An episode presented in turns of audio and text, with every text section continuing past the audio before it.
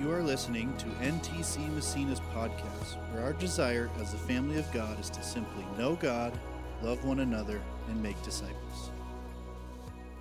Uh, many of you know, but I just wanted to to say, uh, you know, as a family, we stand in the good times and the bad times, right? We're together in everything, and the Bakers lost their home this last week, last Sunday evening. And uh, I just want to say, I'm impressed by the pouring out of love from this family. And so we love you guys. We're with you. Um, painful, difficult moment, but God's going to work through it, right? Awesome to have you guys here. So, um, yes, it's Palm Sunday. Palm Sunday. Um, you know, sometimes I don't know if Heather's planning it, but you know, we do the little, you know, things and they make them into the cross, the the actual palm leaves, and and all that kind of stuff. So today I'm I'm going to read the Palm Sunday story just to start. You know, Jesus' entry into the city, but I'm actually going to not focus on that at all. I'm going to focus on what happens immediately after his entrance, okay? So let's just start though with the story. Um, we're, you know, we're on Palm Sunday. It's the week before we celebrate Easter. You know, Jesus' death on Friday coming up. We celebrate that and and just kind of uh, really let it sink into us what Jesus accomplished on the cross and why he had to die on the cross for us. And then we celebrate Easter because, uh, you know, honestly, the reason we celebrate the cross without Jesus on it is because he's not there, right? Because as much as the death of Jesus was necessary, it would have meant nothing without his resurrection. And so his resurrection is really ultimately where we're leading, right? It's what this series has been about, all for love. You know, we started in Genesis, and that since the beginning of time, God's heart is for love for his people. And we're going to continue that that kind of thinking today and end up, you know, obviously with the price that Jesus paid on the cross and that he was resurrected for us. For us, for you and I, for every person who's ever breathed, ever lived, God died for us and was resurrected for us. And so this morning I'm going to pick up, let's start in Matthew 21. We're going to read quickly through the first 11 scriptures just about Jesus' entry into the city. So, as Jesus and the disciples approached Jerusalem, they came to the town of Bethphage on the Mount of Olives. Jesus sent two of them on ahead. Go into the village over there, he said, and as soon as you enter it, you will see a donkey tied there with its colt beside it. Untie them and bring them to me. If anyone asks what you are doing, just say the Lord needs them, and he will immediately let you take them. This took place to fulfill the prophecy that said, Tell the people of Israel, look, your king is coming to you. He is humble, riding on a donkey, riding on a donkey's colt. A prophecy from, you know, the Old Testament. And it says, The two disciples did as Jesus commanded. They brought the donkey and the colt to him, and they threw their garments over the colt, and he sat on it. Most of the crowd spread their garments on the road ahead of him, and others cut branches from the trees and spread them on the road. Jesus was in the center of the procession and the people all around him were shouting, Praise God for the Son of David! Blessings on the one who comes in the name of the Lord. Praise God in the highest heaven. That's what we did this morning. We worshiped. We reoriented our hearts and our lives to remember who is God in our lives. And that's what even this kind of moment was taking place. They were remembering this prophecy that they've had about a Messiah and a Savior who would come and save them. And really, you know, and actually, when we get to the, you know, verse 11, they're going to just say, This is the prophet Jesus from Nazareth. Because most of the people just believed he was a good prophet, a good rabbi. But this day, they started, the crowds really started to think maybe he's the one. Maybe he's the Messiah that we've been waiting for. And, and if you've been around our church at all, I talk about this often about how the Jews were looking for a very specific type of Savior. Someone who would come and really free them from the Roman Empire, who would free them, you know, from the tyranny they were living in, and would set up a new literal government in the world that would rule over everyone. That's what they were thinking the Savior was going to do. It's why just a few days later, They're so mad at him, they kill him because he doesn't fulfill what they thought he was going to do. And so here they are starting to believe he's the Messiah. They're laying it down and they're, they're quoting uh, scripture and Psalms actually. And then they said in verse 10 the entire city of Jerusalem was in an uproar as he entered. Who is this? They all asked. And the crowds replied, It's Jesus, the prophet from Nazareth in Galilee. And so here we are in Palm Sunday, a couple thousand years later, celebrating this moment leading to what we know as Easter, as Resurrection Sunday. And the crowds were having this expectation of Jesus, this expectation of what their Savior was supposed to look like. But I don't really want to focus there today. As much as I, I want to celebrate Palm Sunday, we're, it's still Palm Sunday that we're celebrating. We're just going to celebrate the story that takes place right after that. So let's move on. Verse 12 Jesus then entered the temple and began to drive out all the people buying and selling animals for sacrifice. He knocked over the tables of the money changers and the chairs of those selling doves. He said to them, The scriptures declare, My temple will be called a house of prayer, but you have turned it into a den of thieves. All right. You know, we, we love to celebrate these moments, but, you know, like Palm Sunday and Jesus coming into the city. But honestly, this moment in Jesus' life is really pivotal for us to understand the nature of our Father, even the nature of Jesus. The thing that I take solace in this moment is even Jesus gets angry. That should make some of you feel better. It makes me feel better. You know, we, we sometimes picture God or we picture Jesus up in heaven, kind of almost in this clinical, sterile, emotional person.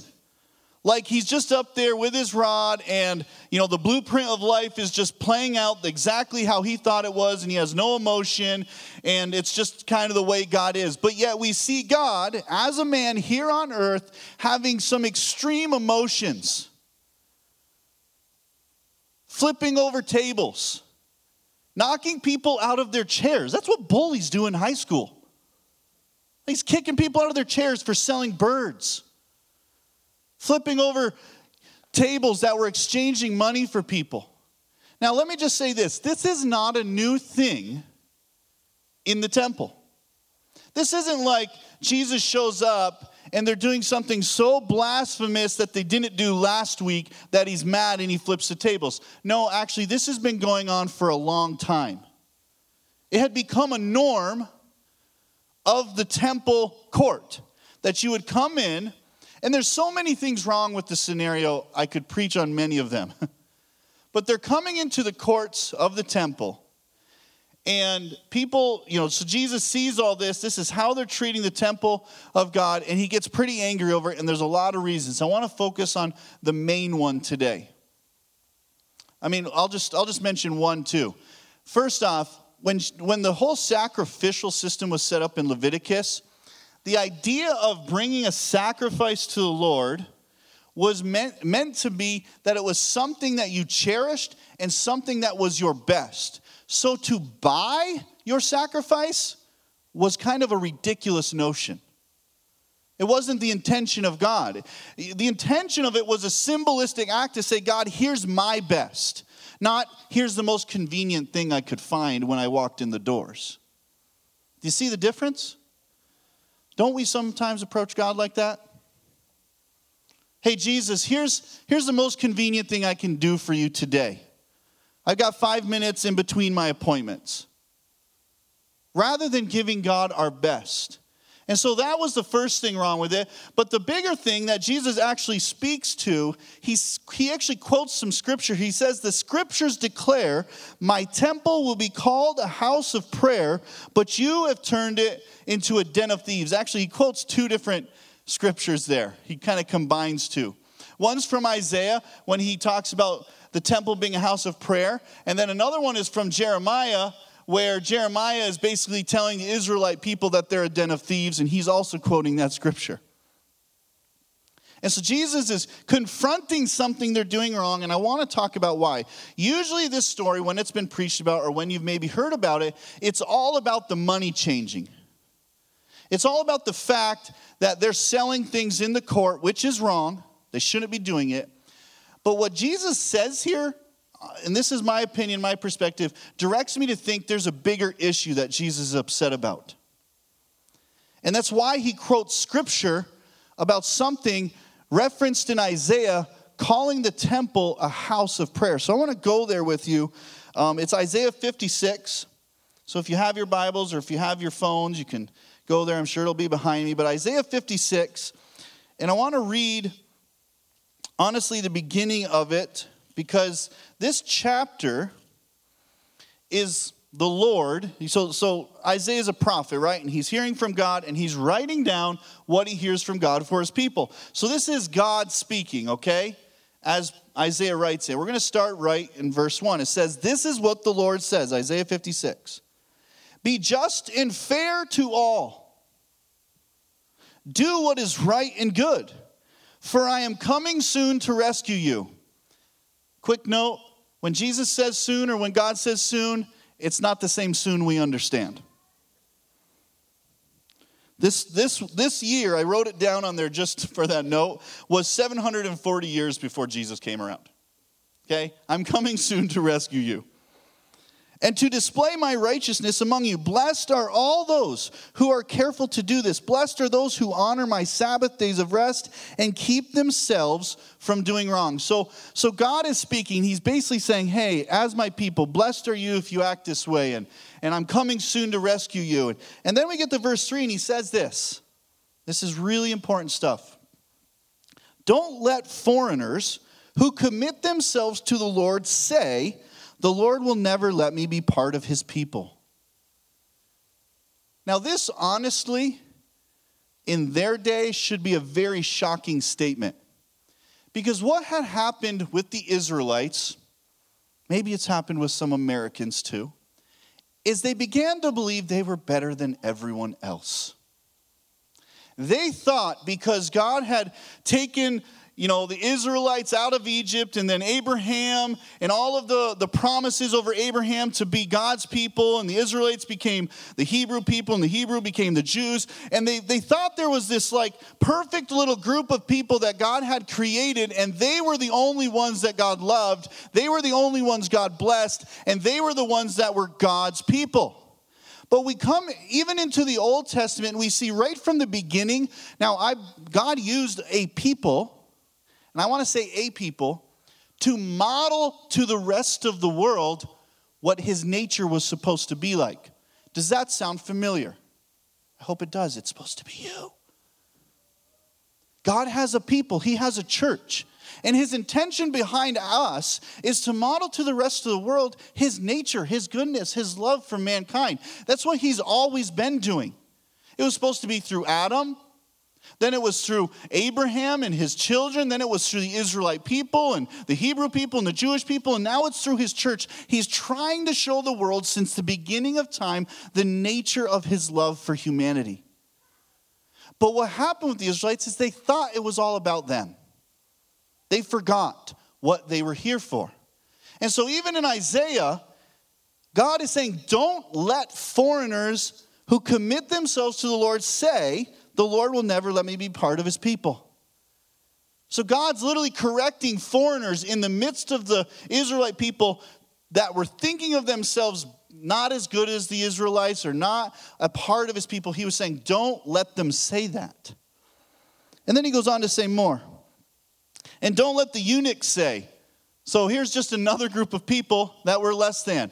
If you don't know what a eunuch is, Google it later and don't click images.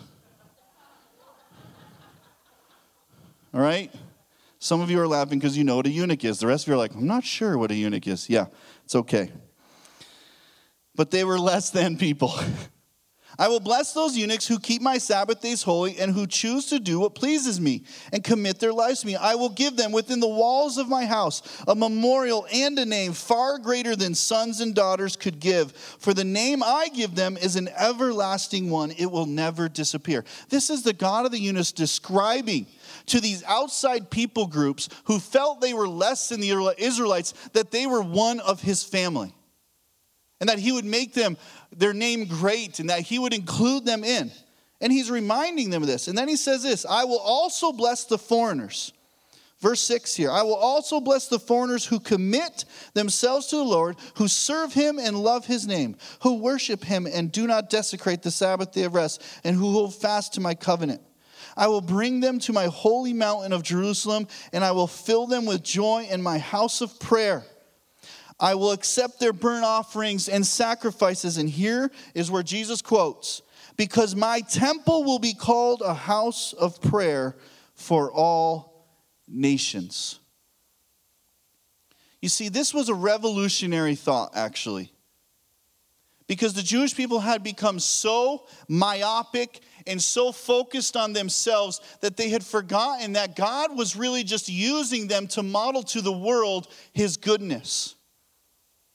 And so he's, he's kind of using Isaiah to remind them, like, listen, the foreigners and the eunuchs and the ones that you cast out and the ones you think less of, they're just a part of my people, just like you are. And he makes this statement that Jesus then quotes back to in Isaiah my, my temple will be a house of prayer for all nations.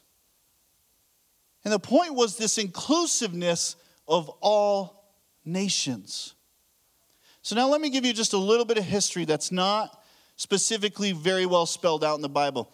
The court that Jesus came into and became angry in, where he flipped the tables, was called the court of the Gentiles.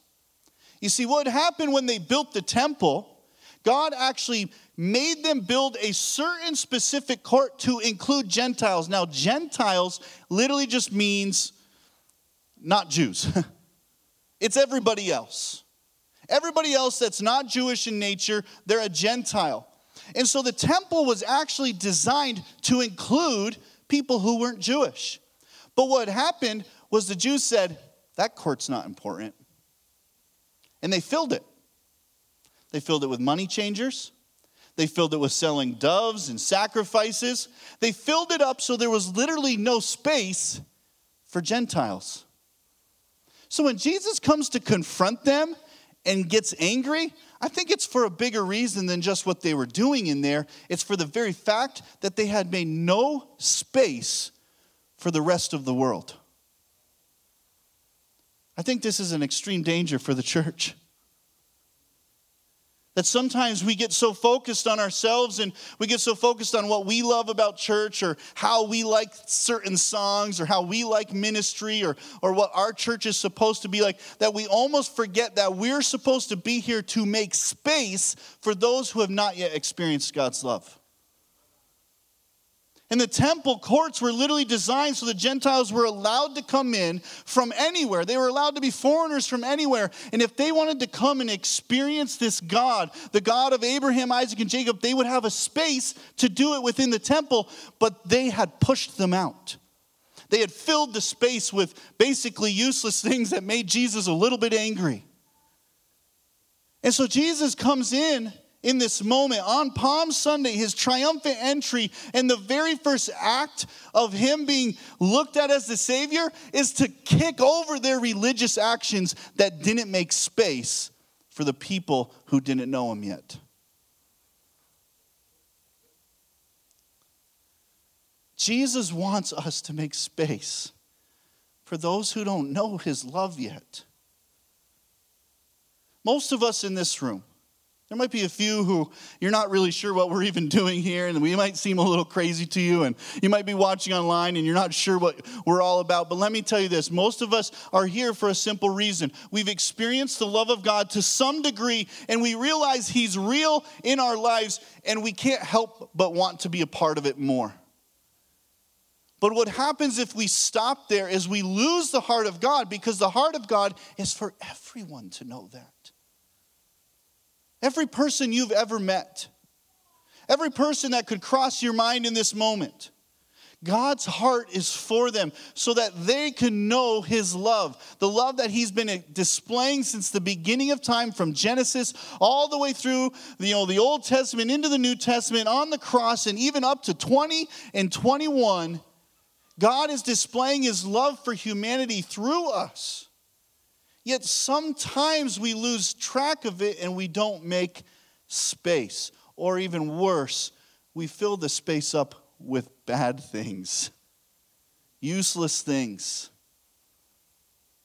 I've asked myself this as I've read this scripture before Jesus, what would you turn over if you came into church today? What would you come into our church? What might you flip? Now, I hope he wouldn't weave a grass whip because that's in another story. It's not in Matthew. But in another account of the same story, he weaves a grass whip and he whips people. This is the nice, gentle Jesus we all love. But I'll tell you what, you push the wrong buttons with Jesus, and really it's, the, it's really one main button. When you push a button as religious people that excludes others from knowing the love of God, he gets pretty angry about that. I think it's probably one of the only things he really gets angry about is when his people lose track of his nature and, and, and act as if they know him, but yet they don't display him.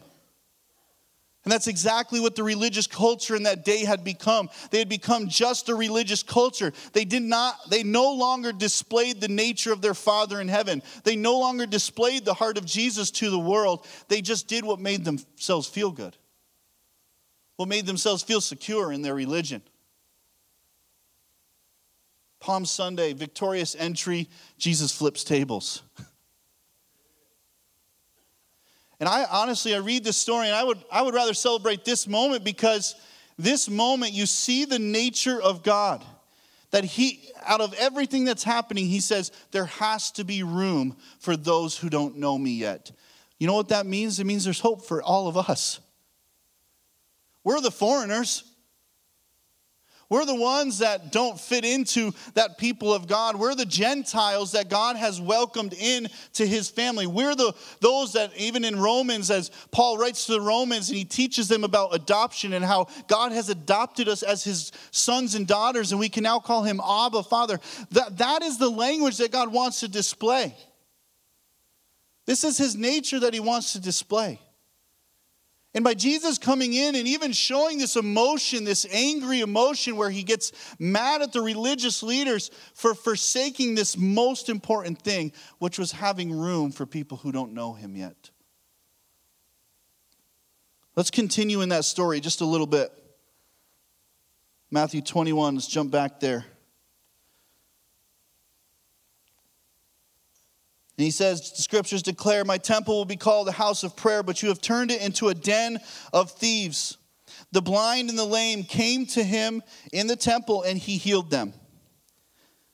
The leading priests and the teachers of religious law saw these wonderful miracles and heard even the children in the temple shouting, Praise God for the Son of David. But the leaders were indignant. Now they're a little bit mad. First, he comes in, he trashes their place. Then he starts performing these miracles. And, he, and the children are like basically praising the son of David. They don't really probably know they're even praising Jesus, but they're saying the son of David. And it says the, the leaders were indignant and they asked Jesus, Do you hear what these children are saying? Because really, what they were feeling is that that was blasphemous. You can't say this to this man. That language is meant for the Savior, for the Messiah. And of course, they were very, you know, pushing back on the idea that he might be the survivor or the Savior. And so Jesus replies, Yes, haven't you ever read the scriptures? For they say you have taught children and infants to give you praise. Then he returned to Bethany where he stayed overnight. So listen, as I was just preparing for this, I was curious because I I love when Jesus goes back into scripture because it usually means there's so much more happening. And in this quick little story, he does it twice. He goes to Isaiah and Jeremiah, and then he jumps back and he actually quotes another scripture from Psalm. And so I jumped back to Psalms 8. And I want to read this because, again, I think it's going to show us exactly the heart of God in the middle of this story of Him flipping tables and challenging them that they've forgotten that this was supposed to be a house of prayer for all nations. This is Psalms 8. We're going to read the whole thing together, okay?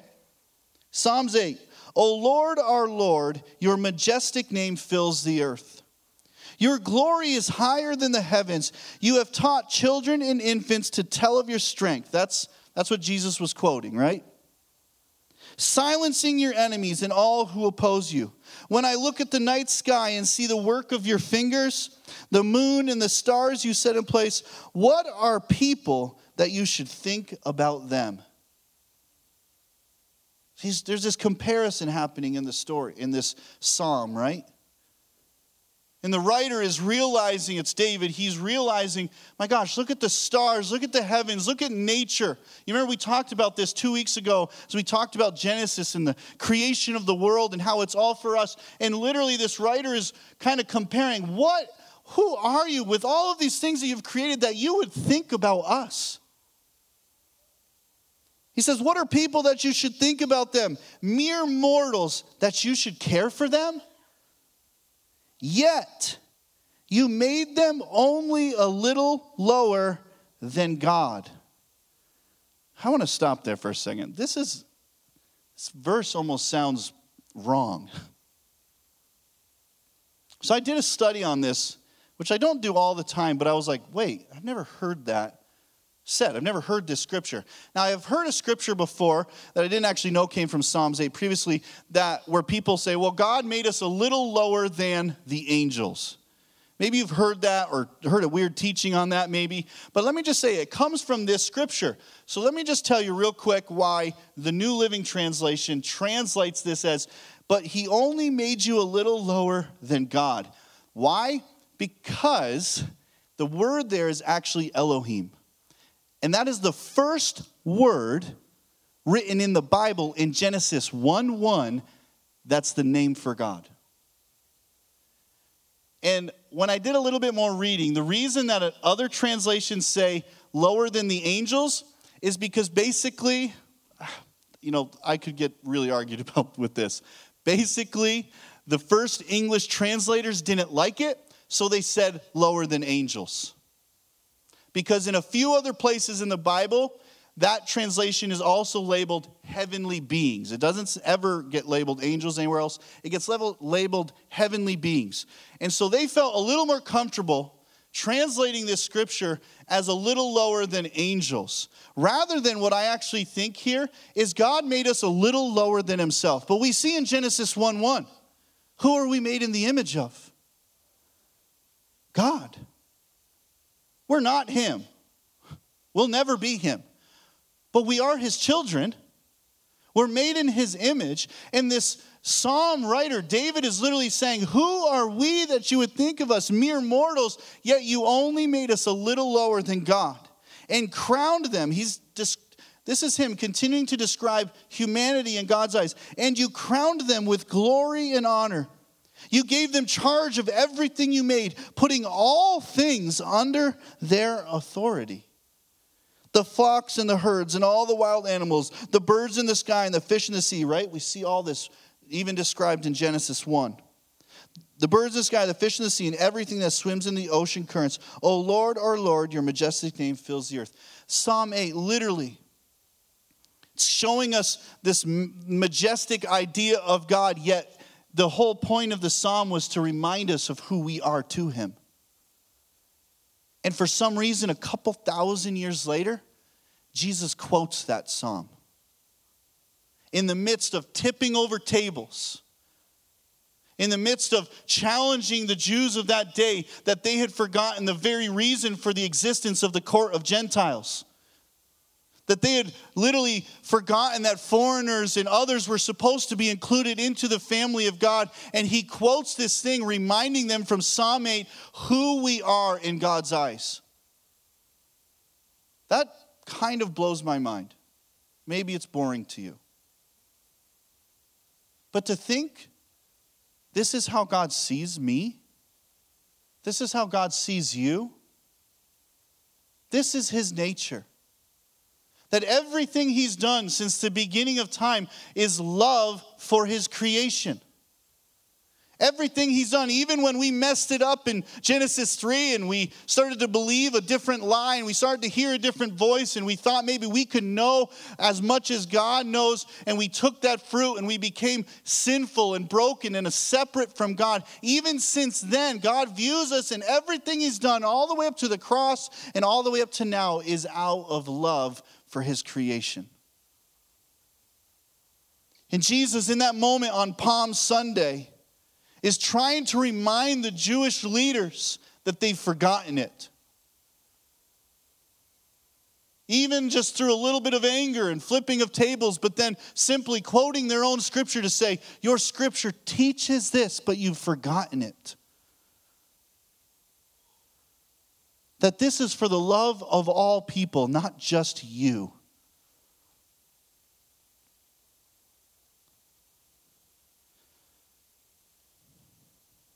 Back to Matthew 21. And Jesus replies, All right, haven't you ever read the scriptures? For they say, You have taught children and infants to give you praise, quoting that psalm we just read. And then he returned to Bethany, where he stayed overnight. You see, Jesus wants us to display his nature to the world. He wants his church to be a model of what he's like to the world around us. Sometimes I think that we, we end up just like the Jews did in that day. We find ourselves just fulfilling the religious duties and following all the religious you know, rules and all the things that we've just always been maybe taught since we grew up in church, and yet we've maybe forgotten that there's a very specific reason we're here. And that's to see others come to know the God that we know. It's why when you come into our church, we have it written on the wall as you walk in and coming down the hallway. We have it on our screens every, every time we show stuff. Know God. Because the nature of the God of the universe is simply that He wants us to know Him. He's not separate from you. Maybe you're watching online, maybe you're in this room, and you think that God is so separate from your issues and your problems. I'm telling you, He's not. We often suffer from the delusion that He's going to rescue us and make everything perfect. He's not. But His promise is to be with us in the midst of it. His promises is that heaven is coming, and I don't know when that actually happens, but I believe that it can come today. Even as he teaches his disciples, this is how you pray Our Father who art in heaven, hallowed be thy name, thy kingdom come on earth as it is in heaven. He's saying, Yes, we are all believing for heaven to come on earth right now. But God is not separate from you, He can be known by you. And I really believe His nature it's really showing everywhere. It's just other things get loud. Even our own belief system gets a little bit loud sometimes and crowds out the nature of God, just like what happened with the Jews. We look outside and we enjoy the, the weather. And, you know, I, I, this week I was watching, actually, since last Sunday, I was waiting my part of the river where I live on it's always frozen the longest because it's like the slowest area of the river. So I, I, always try to catch when the ice breaks up. And I caught it this year just as it was breaking up and it started to move down. And I just think to myself, what this, how is heaven even better than this? I know it is, but I can't think of it because sometimes when we have the right mindset and the world's loudness kind of decreases and we look with God's eyes in the world around us, we realize his nature's everywhere when I walk with my adopted son who tells me how much he loves me. I mean, Isaac is the most dramatic human being I've ever met. So, one moment he's like, it's the end of the world and he's throwing a huge fit. And the next, he's deeply telling me, I mean, he just comes to me and randomly, this is almost every week, out of the blue, and he says, Dad, I'm so glad you're my dad. I know you're not my real one. I'm like, well, that hurts. He's like, You know what I mean. No, joke. These are the conversations I have. And I look at those moments and I realize this is the nature of God. First, that I can even feel the love I have for him. And that this little boy who's, who's really been through a traumatic childhood, even though he's lived with me, but he has a recognition that his parents aren't with him, his biological parents, he doesn't understand why at seven years old, but he looks to me and he's just thankful for the love that I show him in his life. That's the nature of God being displayed in this world. When we have the right eyes and the right perspective, we actually see the nature of God all around us. But so often the world's loud. Our perspective gets skewed, our eyes get scaly, and we can't see right. And sometimes it's really helpful for Jesus to come in and flip a few tables. It's really helpful for him to come into your life and maybe just give you a little kick in the pants and wake us up so that we can see how he's working. Because I promise you, no matter who you are, if you're alive today, he's working in your life. Sometimes we work against him the whole time. He's trying to help us and guide us in our life and in decisions, and we're just like, yeah, you're stupid. And we're pushing him away and we're going the opposite direction. He's trying to pull us back, and we work against him. And then we complain when we end up in a mess. Where were you? And he's like, Yeah, I was here, and you didn't hear me. And sometimes we can see him working and we can see those miraculous moments, even when they're not big, but they're these small moments where God's nature just shines. This is the God the world's looking for. They don't know it. They're probably a little confused, just like the Jews were, looking for a Messiah in a certain way, finding it in, in you know, self-help and finding it in self-medication and trying to find all these fulfillments and different things. And we're always looking for God in some way, but usually we're finding him in the wrong ways. But Jesus is saying this morning, just look at me. I am where the answer is. And he comes into that room and he flips those tables and he's des- you know, when you read the scriptures, I mean, gosh, some of the ones, I mean, just go a few more scriptures later. And Jesus says this to them I tell you the truth, corrupt tax collectors and prostitutes will get into the kingdom of God before you do. Ouch, Jesus. Chill, man. And he kind of, he's a little bit brutal to the religious people, but you know what? I almost think it's more out of a desperation than a, than a real anger towards them. Have you ever said anything harsh to someone out of love? Maybe it doesn't come across that way. Maybe it doesn't seem that way. But you're desperate for them to hear you. You're desperate for them to see life a little differently and to not make the same choices they've been always making that are ruining their life. And so sometimes you speak harshly or directly and painfully into someone's life. I think Jesus was doing that even to his religious people. And I think as religious people, we're supposed to invite a little bit of directness from Jesus at times. I tell Jesus all the time, Jesus, I, you know I don't hear well. Hit me hard. Slap me hard if I need to be. Like, I want to hear what you're doing, what you're saying. So, as Christians, sometimes we can get a little bit myopic in those ways. But yet, the nature of Jesus is always out of love for us, for his people, all people. Romans 5:10 we're going to end here today why don't we all stand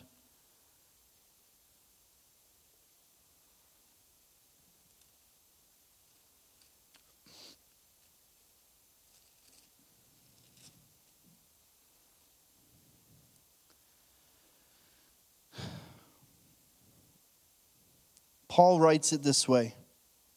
We'll start actually back in verse 8. It said, But God showed his great love for us by sending Christ to die for us while we were still sinners. You know, we've described sin here so many times. I'm probably just going to continue to do it because I don't, when we say the word sinner, I don't want people to feel repulsed by that. The word sinner simply means to be separate from the design that God's created you to be. It's when we miss the mark on our design. It's when we miss the mark in our lives when we make decisions or make choices. And I think all of us can say, yeah, we've missed the mark. That's, that's what the word meant sin. And yet, while we were still sinners, while we were still living in our broken design, messed up and separate from God, Paul writes, But God showed you his great love by sending Christ to die for us while we were still sinners. And since we have been made right in God's sight, by the blood of Christ, he will certainly save us from God's condemnation. For since our friendship with God was restored by the death of his Son, while we were still his enemies, we will certainly be saved through the life of his Son. So now we can rejoice in our wonderful new relationship with God because our Lord Jesus Christ has made us friends of God. Listen, you might feel separate from God this morning. You might feel distant from Him. You might feel like He's distant from you. And you know, it's really common for Jewish leaders in those days, and, and Paul kind of grew up uh, actually as a, a rabbi, training under a, a really smart rabbi, actually. And so he had this kind of way of saying things that was purposely supposed to be hyperbolistic, meaning extreme. And so he makes these deep contrasts to make a point. And he says that while we were still his enemies, God called us his friends. These are the deep contrasts, friends and enemies. And actually, the word enemy there really just means opposing to. I think many of us could say, yeah, I've been opposed to God before. I've opposed Him working in my life.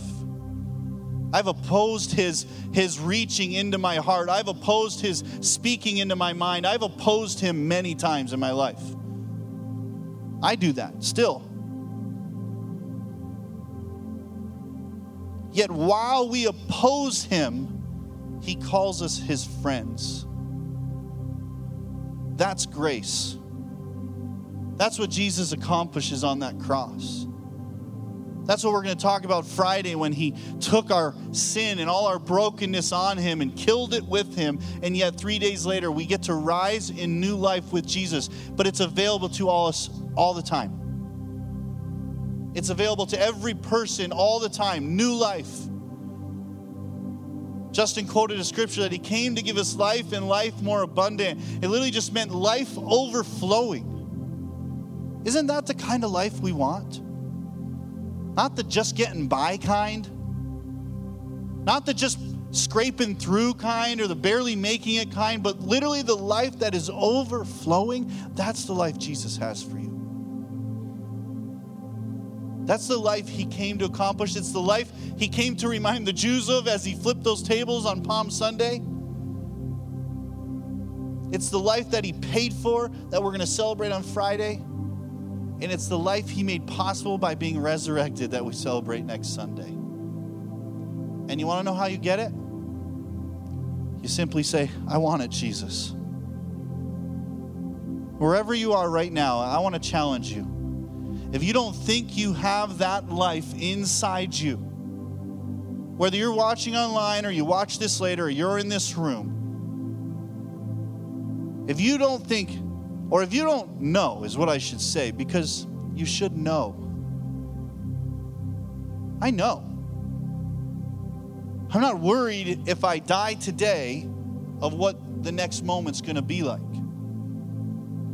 I picture it kind of like I die, I'm standing with Jesus, and I'm like, oh, hey, glad I talked to you earlier. Because that's what it should be like. You should know. And if you don't know this morning, you simply have to start by saying, God, I want to know and I want that. That's all you have to do right now in your seat, wherever you're at. Say it right now. I, I, I'm giving you a moment. Whoever you are, wherever you're at in your life, I want this, Jesus. I want to follow you, God. There's so many words you can say, there's so many ways to start that journey, but I'm telling you, just start it this morning. Don't wait, don't wonder. And this is what I love about God. This is what I love about Jesus. When we invite him in, he comes. Sometimes in ways we don't expect, sometimes in you know, ways that we're a little bit scared by, even, but He comes and it's always what we need. So let Him in this morning. So I'm going to pray right now. And maybe if you haven't said that already, I would just ask you whisper it to yourself. If you're watching online, whisper it to yourself. Comment it on there. I want this. I want to follow you, Jesus. Because I really believe God, just like Elaine kind of shared during worship, God wants to do something incredible today in all of us. And maybe you've been a Christian, you've been following God for a long time. And in this moment, the challenge for you is this God, I want to make space for others. I want to make space so that the world has room to know you. Can we do that together? Let's pray. Father, we just thank you for who you are. Jesus, we thank you for what you've accomplished. God, we thank you for the celebration of this day, Palm Sunday, a couple thousand years ago, as you came into the city, kind of in this triumphant manner, and people began to believe that you might be the Messiah, but really that your first act was to say, You've forgotten that this is for everyone. God, we want to receive that today. God, if we've forgotten in any way who we are supposed to be and how we're supposed to have room for others, and God, if we've maybe replaced that space for the rest of the world with other things, God, we ask you right now, we give you permission. Flip some tables in our hearts, flip some tables in our lives, God. Point out where we've maybe made mistakes and where we've missed that mark in showing the world who you are. And God, I pray today that everyone listening and watching, everyone in this room, would see the nature of your heart for them through that action. That when you came into the temple, the most important thing for you was that that was supposed to be a house of prayer for all nations. That all people were supposed to be included in your kingdom, in your family. So, God, include us all today. God, if we're watching, if we don't know you yet, Jesus, God, as people simply whisper those words or say those words out loud, God, I need you, I want you, I want to follow you. God, as people whisper that this morning, God, I pray right now that you would come into their life and you would show them your love. God, let your love wash over their situations, over their families, over their mind. God, we ask right now for a renewed mindset in every person in this room, God, for renewed um, hope and joy in people's lives. God, we ask right now that the fruits of you living inside us would actually start to take root. God, would actually start to be fruits. That people would see love, joy, peace, patience, kindness so, God, we ask right now for your blessing over every person. God, we thank you for your love. We thank you that every action from the beginning of time to the end, as we understand it, has been out of love for your creation. God, we thank you for who you are. We thank you for what you're doing. In Jesus' name, amen Amen. I want to read these couple questions to you as we finish today. How have you come to know God's love for you? I want you to think about that. And how are we called to make space for those seeking the love of God? Let's be a church that reflects His nature, shall we? All right, amen. Have a blessed Palm Sunday. Look forward to seeing you next week. Bring your friends with you. Um, we'll celebrate together what God's done. Thank you for listening to NTC Massena's podcast. We hope you join us next week and have a blessed day.